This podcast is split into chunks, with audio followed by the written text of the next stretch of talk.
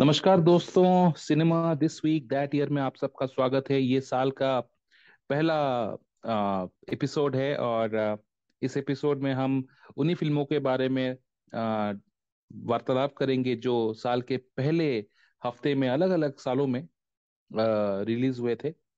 तो जैसे कि आपको पता होगा आज है सात जनवरी और हम एक से छह जनवरी में रिलीज़ हुए फिल्म्स के बारे में बात करेंगे कुछ अच्छे खासे फ़िल्मों के बारे में। और इसके लिए हमारे साथ आज हमारे पैनलिस्ट भी साथ मौजूद हैं। तो अगर मैं 6 जनवरी की बात करूँ तो ये डेट मिथुन चक्रवर्ती के लिए बहुत ही एक इम्पोर्टेंट डेट रहा है इतिहास में। क्योंकि इसी डेट में मिथुन के काफ़ी फिल्म्स अलग अलग सालों में रिलीज़ हुआ था। जैसे uh, 1984 में वांटेड 1989 में मेरी जबान 1995 में गुनेगार और अब इंसाफ होगा। अगर 6 जनवरी की अलग से बात किया जाए तो इसमें उपकार और अपनापन जैसे मूवीज़ भी रिलीज़ हुए थे 1967 और 1978 में। और कोई एक बड़ी बजट या अच्छा फ़िल्म की बात किया जाए तो 2012 में प्लेयर्स नाम करके मूवी रिलीज़ हुआ था। जो अब्बस मुस्तान ने बनाया था it was a multi starrer film जिसमें आपको दिखे थे अभिषेक बच्चन, बॉबी देओल, सिकंदर खेर नील नितिन मुकेश, बिपाशा बासु ओमी वैद और सोनम कपूर। मुझे एग्जैक्टली exactly तो रीजन मालूम नहीं, लेकिन बहुत सारे फ़िल्म मेकर्स और प्रोड्यूसर्स साल का पहला हफ़्ता को थोड़ा सा जिंक्स मानते हैं, क्योंकि ये पहला हफ़्ते में कोई भी फ़िल्म बॉक्स ऑफ़िस पे टिका नहीं है। तो आई थिंक 2012 के बाद कोई एक अच्छा फ़िल्म कभी फ़र्स्ट पहले हफ़्ते में रिलीज़ नहीं हुआ है। प्रोड्यूसर्स लोग इसको हिचकिचाते हैं। तो चलिए आगे बढ़ते हैं। अगर मैं फिफ्थ जनवरी की बात करूँ तो फिफ्थ जनवरी को आँखें नाम करके फ़िल्म रिलीज़ हुआ था, जो धर्मेंद्र का फ़िल्म था। इसमें धर्मेंद्र ने एक स्पाई का रोल किया था। माला सिन्हा थे इसमें। फिर बिंदिया और बंदूक 1973 में, और विद्रोही 1990 में, प्यार के नाम कुर्बान 1990 में, जिसमें मिथुन थे। 1996 में रिलीज़ हुआ था सनी देओल का एक एक्शन फ़िल्म, जिसमें सनी देओल के साथ नज़र आए थे नशीदीन शाह, जो विलन का रोल किए थे and Sunny Deol played James Bond like character एक बॉन्ड बने थे उसमें। फोर्थ जनवरी, मेरे महबूब बहुत ही मतलब रोमांटिक और गाने इसके काफ़ी खूबसूरत थे। मेरे महबूब 1963 में दो शत्रु, शत्रुघ्न सिन्हा का फ़िल्म था 1980 में। दामुल नाम करके फ़िल्म जो प्रकाश झा के पहला फ़िल्म था और उसमें दीप्ति नवल ने काम किया था 1985 में रिलीज़ हुआ था। पिता का, पिता नाम करके मूवी जो संजय दत्त ने किया था 21 साल पूरे किए फोर्थ जनवरी को, महेश मंजरेकर ने डिरेक्ट किया था उसको। और टेबल नंबर 21 जिसमें परेश रावल और राजीव खंडेलवाल थे टीना देसाई 2013 में। Third January Kismat in the year 1969 Prince भी रिलीज़ हुआ था 1969 वरदान 1975 अंकुश, जो बहुत ही एक अच्छा फ़िल्म था एन चंद्रा का इन, इनको इनमें थे आपके नाना पाटेकर साहब और दिव्या राणा एंड मदन मदन भी थे। एक्टर मदन उनका नाम है पूरा नाम मैं भूल रहा हूँ। लेकिन अंकुश बहुत ही एक अच्छा फ़िल्म था। 2003 में थर्ड जनवरी को रिलीज़ हुआ था तुझे मेरी कसम। रितेश देशमुख और जेनेलिया डिसोजा थे। ये उनका पहला फ़िल्म था दे स्टार्ट टुगेदर एंड ये जो फ़िल्म था, ये बहुत ही अच्छा रन किया था। स्पेशली मेरे सिटी में, भुवनेश्वर। मुझे याद है 2003 में ये फ़िल्म एक थिएटर में दो महीने के लिए रन किया था। तीन जनवरी से लेके मार्च तक ये फ़िल्म रन किया था। और ताजुब की बात यह है कि इस फ़िल्म का ऑफिशियल डीवीडी या ऑफिशियल डिजिटाइज्ड वर्जन अभी तक अवेलेबल नहीं है। मुझे रीजन नहीं मालूम है क्यों लेकिन ऐसा है। uh, बहुत ही रेयर चीज़ है ये। सेकेंड जनवरी कागज़ के फूल बहुत ही एक नाम कर फ़िल्म जिसमें गुरुदत्त थे और वाहिदा रहमान थे। It was a most successful failure from Guru Dutt. तो सेकेंड जनवरी में अलग अलग फ़िल्में जो रिलीज़ हुए थे, मुकद्दर खेल मुकद्दर का 1981 इंसानियत के दुश्मन 1987 और Kanhaiya in the year 1981 Kanhaiya film में आपको अमजद खान एक बहुत ही अहम भूमिका में नज़र आए थे। First January Jaanwar in the year 1965 I think उसमें समीर कपूर थे। अमानत इन the year 1977 Daulat starring Vinod Khanna and Zeenat Aman in the year 1982 और Dil Hi To Hai in the year 1993 first January का पहला मूवी था ये, जिसमें आपको जैकी श्रॉफ दो रोल्स में दिखे थे, दो भाइयों के रोल में। It was a double role इसमें दिव्या दत्ता भी थी। I think it was one of the last films of Divya Dutta. और रेखा की एक फ़िल्म रिलीज़ हुई थी, कुड़ियों का जमाना 2006 में फ़र्स्ट जनवरी इसमें महिमा चौधरी भी थे कुड़ियों का जमाना। और राम प्रसाद की तेरहवीं 2021 में, ये सीमा पौवा का डायरेक्टोरियल डेब्यू था। ये कोविड के टाइम रिलीज़ हुआ था, राम प्रसाद की तेरहवीं तो ये मेरे डायरी के हिसाब से मैंने आपको, आपके साथ डिस्कस किया। एक से लेकर छह तारीख तक के फिल्म्स जो अलग अलग सालों में रिलीज़ हुए थे। तो उन्हीं कुछ, इन्हीं कुछ अहम फ़िल्मों से हम एक दो फ़िल्म के बारे में आज बहुत सारे आलोचना करेंगे। हमारे साथ आज सजीव जी जुड़े हुए हैं। तो मैं सजीव जी को आमंत्रित करना चाहूँगा इस मंच पे। वो एक मूवी को, के बारे में अपनी यादें ताज़ा करेंगे। Sajeev ji welcome to the podium thank you Evan और बड़ी लंबी आपने लिस्ट दी है। हालाँकि जनवरी में आपने जैसे बोला कि बहुत कम फ़िल्में रिलीज़ होती हैं तो उस हिसाब से देखा जाए तो मुझे लगता है फिर भी ये काफ़ी बड़ी सूची है। तो मैं ये कहना चाहूँगा कि मैं इनमें से काफ़ी सारी फ़िल्में मेरी फेवरेट है like Kaagaz Ke Phool it's one of them but मैं अंकुश के बारे में बात करना चाहूँगा। अंकुश जो है ये एक बड़े ही कमाल के डायरेक्टर रहे हैं हमारी इंडस्ट्री में। Uh, उनकी पहली डायरेक्टोरियल डेब्यू है ये। उससे पहले ये एडिटर के रूप में काम करते थे एन चंद्रा और एन चंद्रा साहब ने जो है ये उनकी पहली फ़िल्म थी, बहुत छोटे बजट में उन्होंने बनाई थी। और अंकुश नाम दिया था, इसमें सारे नए कलाकार थे उस जमाने के हिसाब से। नए मतलब ऐसे एस्टेब्लिश आर्टिस्ट नहीं थे। कुछ तो काफ़ी काम कर चुके थे ऑलरेडी लेकिन लेकिन एस्टेब्लिश नहीं हुए थे सच तो एन चंद्रा ने ये फ़िल्म बनाई और ये फ़िल्म बहुत बड़ी हिट रही। आ, उसके बाद उन्होंने फिर लगातार प्रतिघात बनाई और प्रतिघात के बाद फिर तेजाब बनाई और तेजाब के बाद नरसिम्हा बनाई। तो एक लंबी उन्होंने फिर एक हिट लिस्ट शुरू कर दी उसके बाद। हालाँकि अभी काफ़ी समय से वो एक्टिव नहीं दिखे हैं मुझे और मुझे अभी जानकारी नहीं है कि अभी वो किस स्टेज में है। तो खैर लेकिन उस जमाने में ये जो फ़िल्में जब आई थी उनकी तो बहुत उनका एक क्रेज बना था और अंकुश जो फ़िल्म थी, ये वो फ़िल्म है जिसने नाना पाटेकर को एस्टेब्लिश किया इंडस्ट्री के अंदर। नाना पाटेकर हम सब जानते हैं बाद में चल के कितने बड़े आर्टिस्ट बने, कितने बड़े एक्टर बने। तो नाना को एक पहचान देने वाली फ़िल्म थी अंकुश और 1996 में आई थी ये फ़िल्म और इस फ़िल्म में नाना, इस फ़िल्म की सबसे बड़ी खासियत जो थी ना, वो थी परफॉर्मेंसेस मतलब जितने भी आर्टिस्ट थे, सब थोड़े कम नोन थे, नए भी थे बट सबने जो परफॉर्मेंस दी ना, वो मार्वलस थी। चाहे वो नाना पाटेकर रहे हो, चाहे वो मदन जैन रहे हो, जैसे आपने भी याद दिलाया। मदन जैन जो साहब थे उन्होंने बहुत सारी टेली सीरियल्स भी किए मुझे याद है, दूरदर्शन के टाइम पर एक सीरियल आया करता था, खाली हाथ। तो उसमें भी उनका काम बहुत लाजवाब था। मदन जैन जो है बड़े आ, कमाल के एक्टर हैं लेकिन अनफॉर्चुनेटली जैसे बहुत सारे लोगों को चांस नहीं मिल पाता इंडस्ट्री में ऐसे ही उनको भी शायद उस तरह का एक अपॉर्चुनिटी नहीं मिल पाई।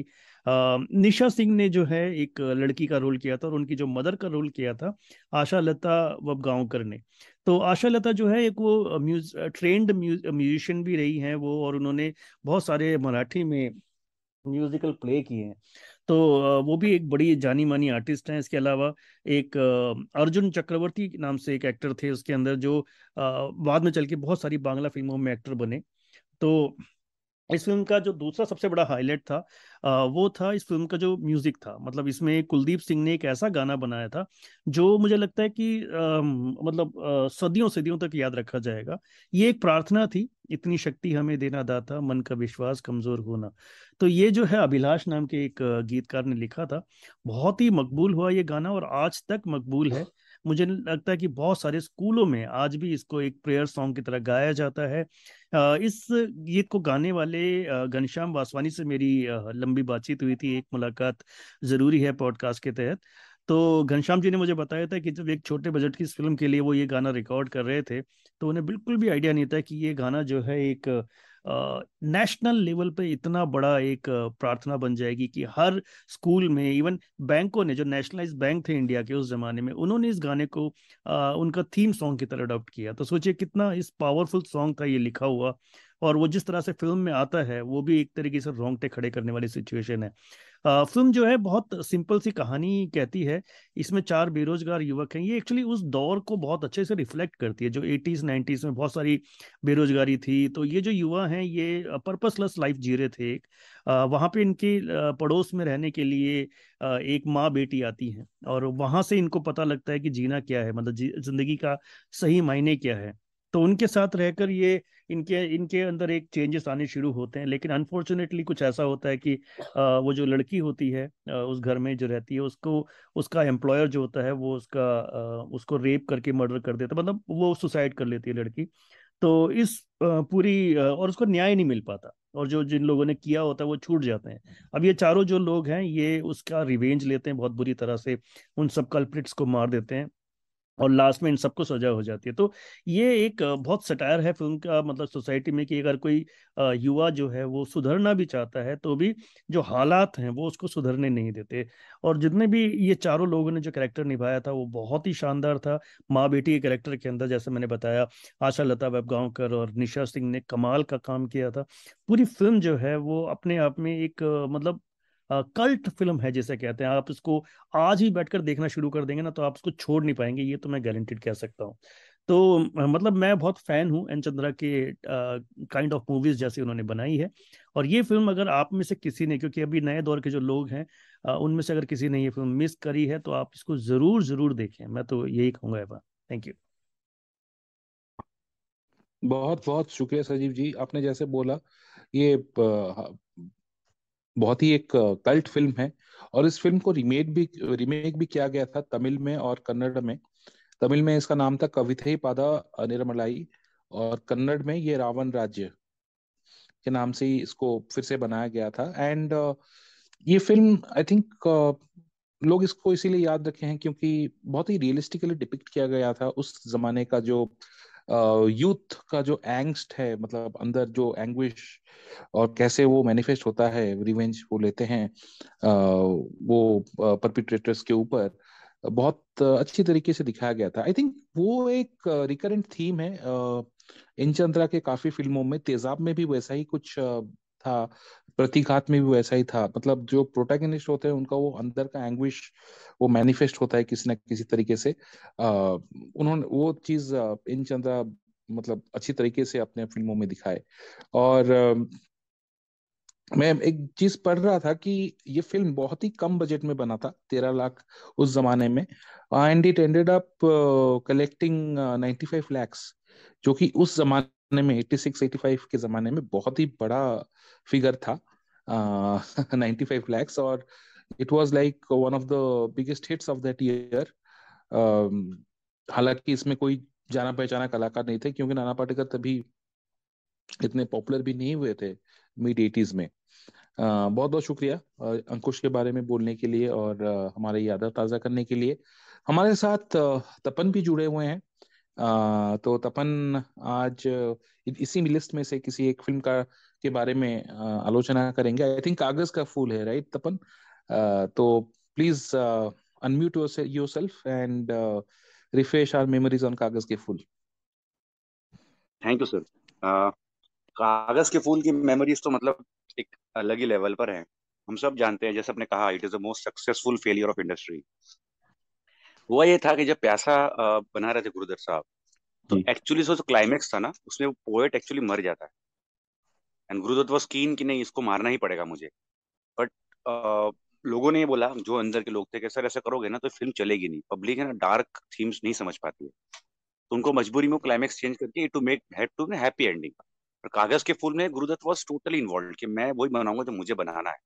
और वो इतने इन्वॉल्व। थे ऐसे किस्सा सुना था मैंने कभी कि VK Murthy the cameraman behind the both the films उनको गुरुदत्त ने स्पेशली एक दो हफ़्ते के लिए यूएस भेजा था to see the shoots of Hollywood films कि वो कैसे वो लोग शॉट लेते हैं कैसे टेक्निक यूज़ करते हैं। VK Murthy was trained in that तो उनको बुलाया गया था फिर बाद में ये पूरे शॉट्स लिए गए तो अगर आप देखो टेक्निकली ये फ़िल्म बहुत आगे थी अपने जमाने से।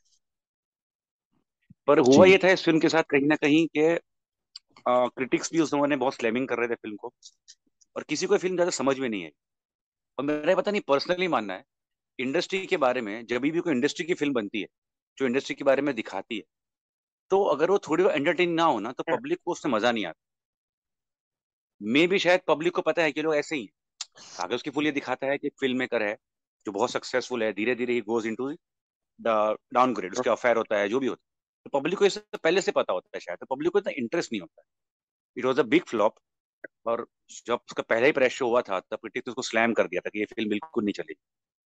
But over the years it has become all time classic और टाइम मैगजीन के वर्ल्ड की जो बेस्ट फ़िल्म है हंड्रेड उसमें दो फ़िल्में हैं प्यासा और कागज़ की फ़िल्म दोनों गुरुदत्त की अच्छा।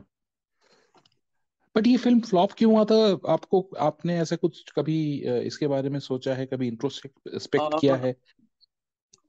मेरे हिसाब से sir one of the reason was कि no that time the era was growing of Dev Anand और Raj Kapoor kind of you know Chaplin इसकी commercial kind of films public को एंटरटेन करने वाले। गुरुदत्त उससे अलग हो गए थे बहुत।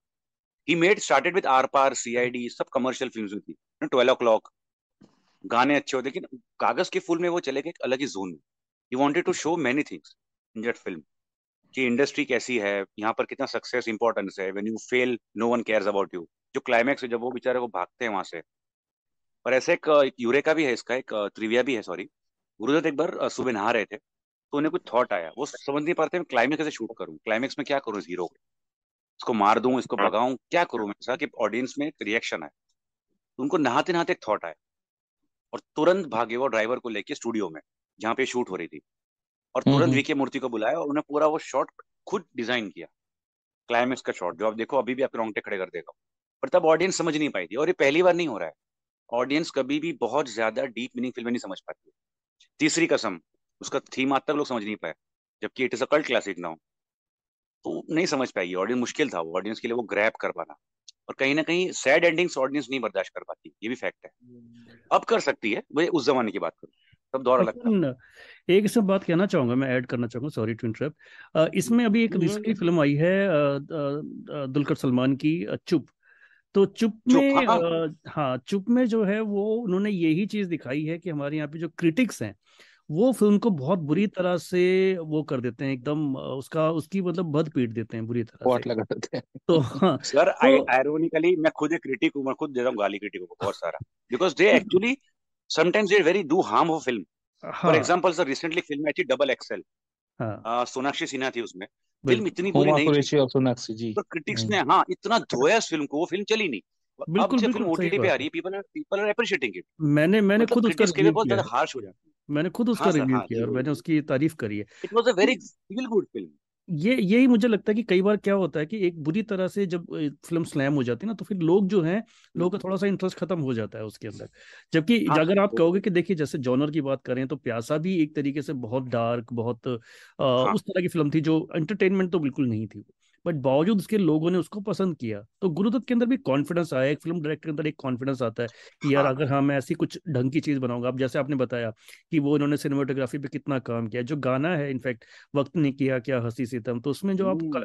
जो आप सिनेमाटोग्राफी देखिए उसके अंदर जो उन्होंने क्या मतलब वो ब्लैक एंड व्हाइट कलर के साथ जो उन्होंने गेम खेला है यू नो जो लाइटिंग उन्होंने करी है उसके अंदर, कमाल है। मतलब वो मतलब अगर कहोगे तो ये गुरुदत्त का मतलब one of the you know मतलब गुरुदत्त की नहीं इनफैक्ट इंडियन सिनेमा की one of the you know classic movie है। और इतनी क्लासिक मूवी अगर फेल हुई है तो ये मुझे लगता है कि ये कहीं ना कहीं हमारी इंडस्ट्री की फेलियर है। और ये जो है ये, तो है। मतलब चुप में जो है ना एक तरीके से ट्रिब्यूट दिया उन्होंने गुरुदत्त को और जो एक जो एक जो क्रिटिक्स की जो आ, वो होती है एक जो टीम है क्रिटिक्स की उसको बुरी तरह से उन्होंने वो भी किया है धोया भी है उस फ़िल्म के अंदर। तो मुझे लगता है कि यस एवन सॉरी चुप। एक्चुअली वो है ना कि अगर अगर सॉरी सॉरी अगर चुप में चुप की एक्चुअली कहानी ये हो सकती थी कि अगर गुरुदत्त ज़िंदा होते ना तो वो सच में जो क्रिटिक्स उनको उनको गोली मार देते। वो इतना गुस्सा थे in fact after Kaagaz Ke Phool flop Gurudev officer declare किया मैं कभी लाइफ में फ़िल्म डायरेक्ट नहीं करूँगा। उन्होंने रिटायरमेंट ही ले लिया। बाकी फ़िल्में उनकी बनी है बट डायरेक्शन में नाम उनका बिल्कुल नहीं। जैसे साहब और गुलाम, लोग कहते हैं कि वो फ़िल्म बनाई थी, अब डायरेक्शन में अलवी अलवी का नाम है बट गुरुदत्त का ही घोष डायरेक्शन है। But he never did official direction वो इतना दुखी हो गए थे मतलब इस इंडस्ट्री क्रिटिक्स स्पेशली कि आपने कितना धो दिया मेरी फ़िल्म को। Now it's a masterpiece he died very young 39 की एज में। और देखिए कितनी दुख की बात है कि हमने गुरुदत्त को खोया है इस इसी फ़िल्म की लॉस के चक्कर में। इस फ़िल्म में जो उनको लॉस हुआ ऑफ़ कोर्स उनके पर्सनल रीजंस भी रहे होंगे। बट ये भी एक मैटर करता है कि आपने एक इतनी बढ़िया चीज़ बनाई और वो बिल्कुल सिरे से रिजेक्ट हो गई। तो कहीं ना कहीं उनका जो एक सुसाइड था उसके अंदर भी ये चीज़ें मैटर करती थी। मुझे लगता है शैलेंद्र जो है अगर आप तीसरी कसम की बात कर रहे थे तो शैलेंद्र जैसे गीतकार को हाँ हमने खोया है सिर्फ़ इसलिए कि वो फ़िल्म जो है फेल हो गई। तो ये कितनी अनफॉर्चुनेट बात है बिल्कुल मतलब शैलेंद्र के केस में ये भी था सर कि शैलेंद्र ने अपनी ज़िंदगी की सारी कमाई फ़िल्म में झोंक दी थी। इवन राज कपूर ने भी कहा था कि ये फ़िल्म है ना जो रे, रेणु की जो कहानी है थोड़ी ऑफ़ बीट टाइप है मतलब तुम जो बनाने जा रहे हो ना ये चलना चाहिए बट इतना बजट में बनाना ठीक नहीं है। पर शैलेंद्र को ये पूरा मैडनेस आ गई थी बना के रहूँगा and invested everything into it और जैसे वो फ़िल्म फ्लॉप हुई शैलेंद्र पूरी तरह से बैंक हो गए। और कहीं ना कहीं सर फ़िल्म मेकर है आर्टिस्ट है ना वो बहुत सेंसिटिव होता है। ये ना एक बच्चा पैदा करने जैसे माँ के सेंसिटिव बच्चे के लिए होती है। तो ये फ़िल्म बनाने के पीछे का जो उद्देश्य था ना बहुत अलग था। They were more passion for making good film वो ना चलना उनको कहीं चुपता है नॉट फाइनेंशियली ऑल्सो गुरुदत्त ने बाद में फ़िल्म बना दी और ये earn money from that you know that दूसरी फ़िल्म उसकी आई थी वो। बट वो जो अंदर जो उसकी चोट लगी ना दिल के चोट लगी फ़िल्म मेकर को वो बर्दाश्त नहीं कर पाया सपन मौसम भी कुछ कहना चाह रहे हैं फ़िल्म क्रिटिक के बारे में। मौसम कुछ आप कहना चाह रहे थे प्लीज़ मौसम आपकी वॉइस ब्रेक हो रही है आपका नेटवर्क शायद प्रॉपर नहीं है। या एवन आई थिंक मौसम का नेटवर्क ठीक नहीं है। आप कंटिन्यू करें प्लीज़ ठीक है। तो मैं बात कर रहा था वर्दी फ़िल्म के बारे में। ये मेरे बचपन की बहुत ही खूबसूरत फ़िल्म रही है फेवरेट फ़िल्म जिसको बोल सकते हैं, क्योंकि इसी साल सनी देओल और जैकी श्रॉफ एक साथ नज़र आए और आगे जाके इसी साल में 1989 में ही उन्होंने त्रिदेव फ़िल्म किया। तो आप अगर देखेंगे, त्रिदेव फ़िल्म में जैकी श्रॉफ सनी देओल और माधुरी दीक्षित, इन तीनों ने वर्दी फ़िल्म में काम किया है। वर्दी को डायरेक्ट किया था उमेश मेहरा ने। हालाँकि सबसे पहले इसको साइन किया गया था राहुल रेवेल राहुल रेवेल जी को डायरेक्ट करने के लिए लेकिन ड्यू टू सम और other reasons he opted out of Vardi. And that is how Umesh Mehra got into this और uh, उमेश मेहरा जो खिलाड़ी uh, मतलब अक्षय कुमार के साथ उन्होंने इतने सारे खिलाड़ी बेस्ड फिल्म्स किया है वो अच्छे एक्शन फ़िल्म डायरेक्ट करते थे उस जमाने में। हालाँकि कुछ लोगों का ये भी मानना है कि Vardi did not match up up to his standards of previous up to the standards of his previous films but उस साल का वो पहला हिट था और uh, ये फ़िल्म मेरी जबान के साथ रिलीज़ हुआ था जो मिथुन uh, जिसमें मिथुन थे और मेरी जबान ने भी अच्छा बिज़नेस किया था। तो both the film release on the same day and they both did good business तो वर्दी में आपको सनी देओल और जैकी श्रॉफ के अलावा दिखे थे विनोद मेहरा, जो उस जमाने में मतलब it was one of his last films I think और धर्मेंद्र एक छोटे से अपियरेंस में थे, और कादर खान इसमें विलन थे, फिर Kimi Katkar Kimi Katkar was the main lead and Madhuri Dixit surprisingly was the second lead तो फ़िल्म में माधुरी दीक्षित का जो किरदार था ना, वो मतलब she was a I think was a cancer patient and she was suppose to die in the film तो evoking audience sympathy but ultimately ऐसा हुआ नहीं and she was just reduced as a second fiddle जिसको हम बोलते हैं और किमी काटकर को एज ए हीरोइन सब फुटेज मिला. But I think then Madhuri Dixit got quite choosy about her roles and then जो भी उन्होंने फ़िल्म में किए अनिल कपूर और जैकी श्रॉफ वगैरह इनके साथ उनके फ़िल्म हिट होते गई। बट uh, वर्दी ने जो लाइमलाइट uh, मिला वर्दी को जो लाइमलाइट मिला वो बेसिकली एक्शन के लिए मिला for Sunny and Jackie and Kimi Katkar was also like got the footage तो फ़िल्म तो बहुत ही कमर्शियल फ़िल्म था, लेकिन इसमें सनी देओल आपको एक पुलिस ऑफिसर के रोल में दिखे थे। वो एक्चुअली धर्मेंद्र के बेटे होते हैं, जो एक एनकाउंटर में मर जाते हैं। फिर he is raised by Vinod Mehra, जो पुलिस कमिश्नर होते हैं। और विनोद मेहरा का खुद का बेटा जैकी श्रॉफ वो किसी कोई कहीं और पले बढ़ते हैं आई थिंक चौल में पले पले बढ़ते हैं और he is on the opposite side of law फिर दोनों दोनों ही प्यार करते करने बैठ जाते हैं किमी काटकर से. एंड देन दे रियलाइज़ कि ओके दे मतलब की सच्चाई क्या है कि, कि जैकी श्रॉफ इनका अच्छा इनका एक्चुअल बेटा है. And this Sunny Deol is the surrogate son. इस तरह का स्टोरी है और कादर खान इसमें मेन विलन थे। बहुत ही अच्छा मतलब proper masala movie commercial entertainer है लेकिन जब भी ये टीवी पे आता है तो मैं उसको देखने बैठ जाता हूँ। और अगर आप सनी देओल जैकी श्रॉफ इनका फ़िल्में पसंद करते हैं तो आप ज़रूर वर्दी देखिए। ये आपको यूट्यूब में भी मिल जाएगा। थैंक यू सजीव जी। यस yes, एवन तो आज का हमारा एपिसोड मुझे लगता है हमें यही कंक्लूड करना चाहिए with three movies we have discussed and अगले हफ़्ते हम लोग फिर मिलते हैं। uh, क्या कहते हैं अवन ज़रूर अगले हफ़्ते हम फिर से मिलेंगे उसी शनिवार को कुछ और मूवीज़ के लिस्ट के साथ। तो तब तक के लिए have a great weekend and have a good time with movies